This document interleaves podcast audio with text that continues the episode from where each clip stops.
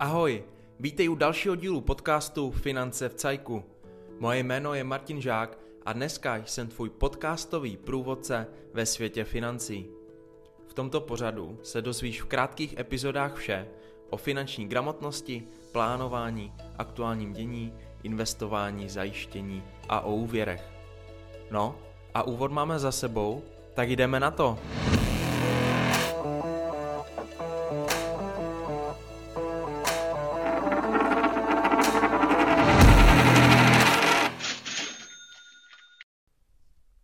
Této epizodě budeme pálit peníze.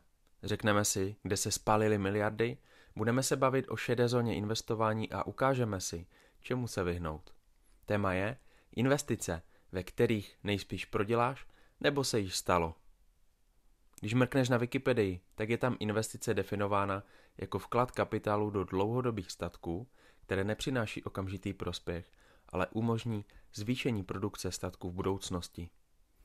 Jde tedy o odloženou spotřebu a bavíme se zde opravdu o delším horizontu.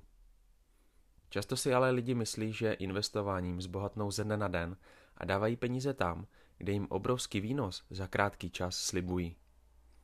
Jak určitě víš, tak s rostoucím zhodnocením roste i riziko. A takové v úvozovkách investice dopadají často katastrofálně. Bohužel ale i u dlouhodobých nástrojů můžeš narazit do zdi a o peníze přijít. V dnešní době je svět investic tak pestrý a možností je tolik, že se v tom běžný smrtelník jednoduše ztratí. A tak jednoduše naletí na nějaký podvod. Pokud se rozhodneš investovat, máš možnost investovat v regulovaném a v neregulovaném trhu. Česká národní banka poměrně velkou část investičních nástrojů a investičních zprostředkovatelů reguluje. Pokud dáš peníze do regulovaného trhu například přes banku, obchodníka s cenými papíry nebo poradce, s tvojí investicí bude mít zprostředkovatel spojenou i poměrně obsáhlou administrativu. A velkým administrativním kolečkem si neprochází jen zprostředkovatele, ale i vydavatele investičních nástrojů. Druhá strana, ta temnější, neregulovaný trh, je velkým problémem. Může se jednat například o investiční fondy dle 15. paragrafu zákona o investičních společnostech a fondech. Takový fond si v podstatě může založit kdokoliv a nikdo neřeší, co se s penězi děje, ani jaké parametry produkt má. Dále v šedě zóně investic najdeš různé pseudoinvestiční projekty založené na NFT, kryptu nebo jiné přelomové technologii. Neregulovaný trh je spojen dokonce i s dluhopisy, jelikož dluhopisy s emisí do milionů eur regulaci nepodléhají. Jedná se o tzv. podlimitní dluhopisy. Často u podobných nástrojů uvidíš nádhernou prezentaci s příběhem a pohádkou o super výnosech. Nicméně to, kam peníze opravdu putují a důležité informace o společnosti a o podmínkách se nedozvíš. Pojďme se mrknout, kde se v poslední době spálily miliardy. Začněme fondy dle 15. paragrafu. Poměrně známé kauzy týkající se právě těchto fondů spálily investorům obrovský objem peněz. Za jednou takovou kauzou stojí například Ondřej Janata z jeho Growing Way, jenž nefungoval způsobem, který investoři očekávali. Běžně je kapitál rozdělen do různých aktiv, u kterých se očekává budoucí růst hodnoty, tak jak jsme si říkali na začátku dle definice z Wikipedie. Zde se mělo jednat o přelomový tradingový nástroj, který dokázal na trzích dělat velmi lákavé výnosy. Dle šetření ale uvnitř firmy došlo k takzvanému ponzimu schématu, čili výnosy byly vypláceny investorům z vkladů nových investorů. Tomu sloužil cash v hodnotě 1,5 miliardy korun. Po zásahu byly na účtu zadrženy prostředky přesahující 1 miliardu korun a několik drahých luxusních aut. Naštěstí zásah policie byl v tomto případě velice rychlý a mělo by dojít díky tomu ke splacení až 70% závazků v rámci insolvenčního řízení. Pro investory se tak jedná o ztrátu v úvozovkách jen několik stovek milionů. Podobná kauza se týká investiční skupiny VCA, kde docházelo k vyvádění peněz do firem majitele, půjčkám veřejnosti a opět i k ponzimu schématu. Dle vyjádření u úpadku došlo ke ztrátě 70% kapitálu a ve fondu mělo být kolem 2 miliard korun. Do třetice všeho špatného Zmíním kauzu JO Investments, kde portfolio manažeři penězní prostředky klientů neinvestovali tak, jak prezentovali, a peníze použili pro vlastní potřebu. Především k nákupu nemovitostí, luxusních aut a zboží. Investoři přišli o zhruba 2,4 miliardy a z toho bylo zajištěno 1,3 miliardy korun. Až dojde k rozsudku, 1,3 miliardy poputuje za poškozenými věřiteli. No a průšvih ve velkých číslech? Bohužel nejsme ještě vůbec na konci. Asi největší průšvih má na svědomí Arca Capital. Zde se bavíme o vzniklém dluhu kolem 20 miliard korun a většina dluhu vznikla prostřednictvím směnek s vysokým výnosem. Další průšvih bych nazval jako bubliny novodobých aktiv. Plno dalších zbytečných bublin právě prasklo a praská. Zmíním například firmu Glocin, která slibovala lidem stabilní výnos 20% každý rok. Od konce minulého roku se investoři k penězům nemohou dostat. V tomto roce jsem zaznamenal bublinu mezi mladými lidmi v rámci multilevel marketingu nejmenovaného projektu, kde bylo využito velké sítě naivních mladých lidí nadšených do podnikání. Byla jim představena novinka NFT tokenů, které generovaly velmi zajímavý týdenní výnos. Přitom NFT z logiky věci negeneruje výnos na týdenní bázi. Maximálně stoupá jeho hodnota s poptávkou po omezeném množství virtuálního díla. Mladí lidé nejen v Česku pak zasypávali sociální sítě obsahem, jak jim chodí každý týden výnos za nic a lákali tak své známé na přelomovou technologii zajišťující finanční nezávislost. NFT tokeny přitom žádnou hodnotu neměly a výnosy byly nejspíš opět vypláceny z vkladu nových investorů. Již několik měsíců si mladí podnikatelé a jejich okolí peníze nemůže vybrat, ani jim nechodí týdenní výnosy. Že by další letadlová bublina praskla? Obecně NFT byl velký boom a dnes o virtuálních obrázcích není vidu ani slechu. Tak uvidíme, jestli o NFT ještě někdy uslyšíme. No a kryptofond, to zní taky zajímavé, že jo? Ale investoři třeba v Griffinu mají aktuálně zmražené peníze. Dluhopisy jsou oblastí, u které se musíme na chvíli zastavit. Dluhopisy lidé často vnímají jako konzervativní formu investice, nicméně to platí pouze v případě státních dluhopisů silných ekonomik a firem s výborným ratingem.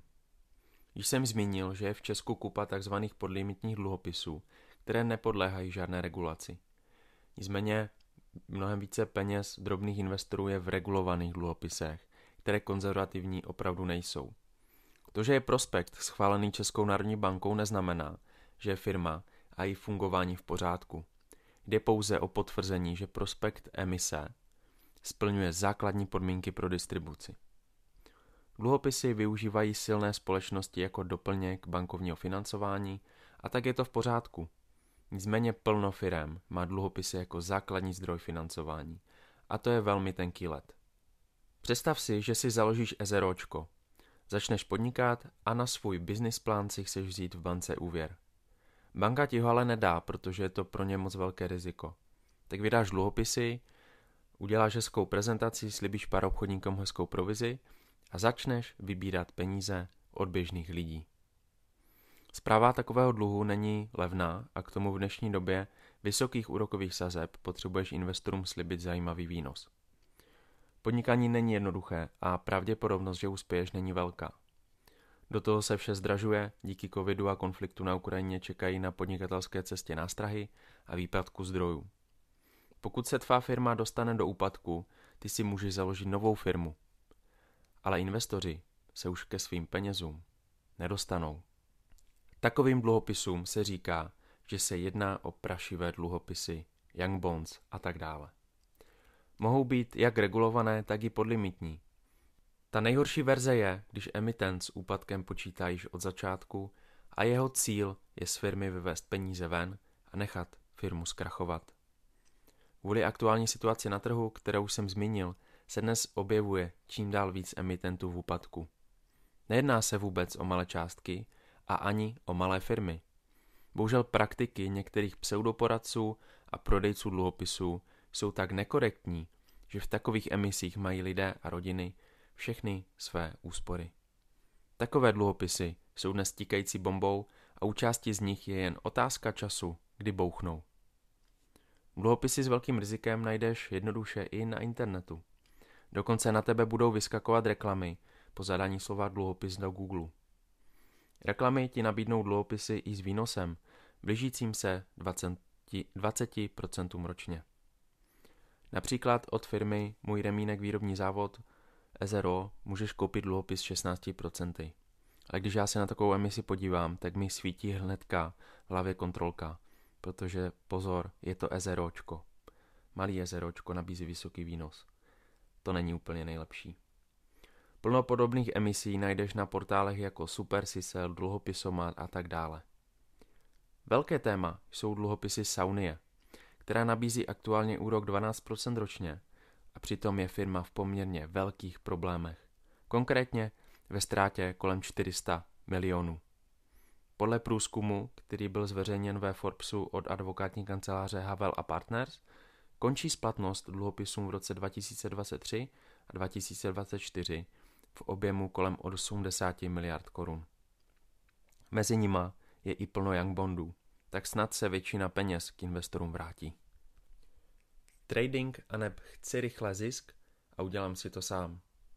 Je pro mě těžké mluvit o takových případech, protože běžně říkám, že investování je pro každého a není se čeho bát. To se ale bavím o zdravém investování. Dost nezdravé je investování trading metodou bez potřebných znalostí a zkušeností. V dnešní době se nebavím jen o jednotlivcích, kteří si to chtějí vyzkoušet, ale o organizovaných, například multi-level marketing skupinách, které vedou lidi k vysoce rizikovému obchodování na kapitálových a forexových trzích, případně i kryptoměn. Jedná se o velmi krátkodobé obchody, klidně i v řádech minut, s použitím finančních pák. Pokud tomuto stylu obchodování člověk rozumí, tak to může být hezký biznis. Nicméně dle regulace musí brouchři zveřejňovat statistiku výnosnosti a ztrát. A třeba globální brouchři nabízející i dlouhodobé nástroje vedou statistiky kolem 70 až 80% ztrátovosti u svých uživatelů. Tohle se zdravým investováním nemá moc společného. Jednou z pro mě nepochopitelných variant jsou očividné podvody. Po internetu se šíří reklamy na podvodné investice se zavadějícími informacemi, které cílí na nevzdělanou část populace. Jde o investice, které jsou často samozřejmě fejkově zajištěné nějakým známým orgánem či osobností, například prezidentem Petrem Pavlem, státem a tak dále. Nedávno jsem zahledl video, ve kterém se odkazovali na firmu ČES a garanci státem, nebo třeba banner prezentující měsíční příjem 440 tisíc korun po zainvestování pouhých 5900 korun. Hrůza. Pojďme si jedno takové video poslechnout. Získejte příležitost vydělat od 178 346 českých korun měsíčně.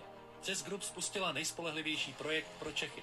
Jedná se o inteligentní algoritmus, který pracuje 24 hodin denně, přiděluje vlastní rozpočet, zohledňuje všechna rizika a generuje zisky. Na platby za občany bude osobně dohlížet generální ředitel Čes Daniel Beneš.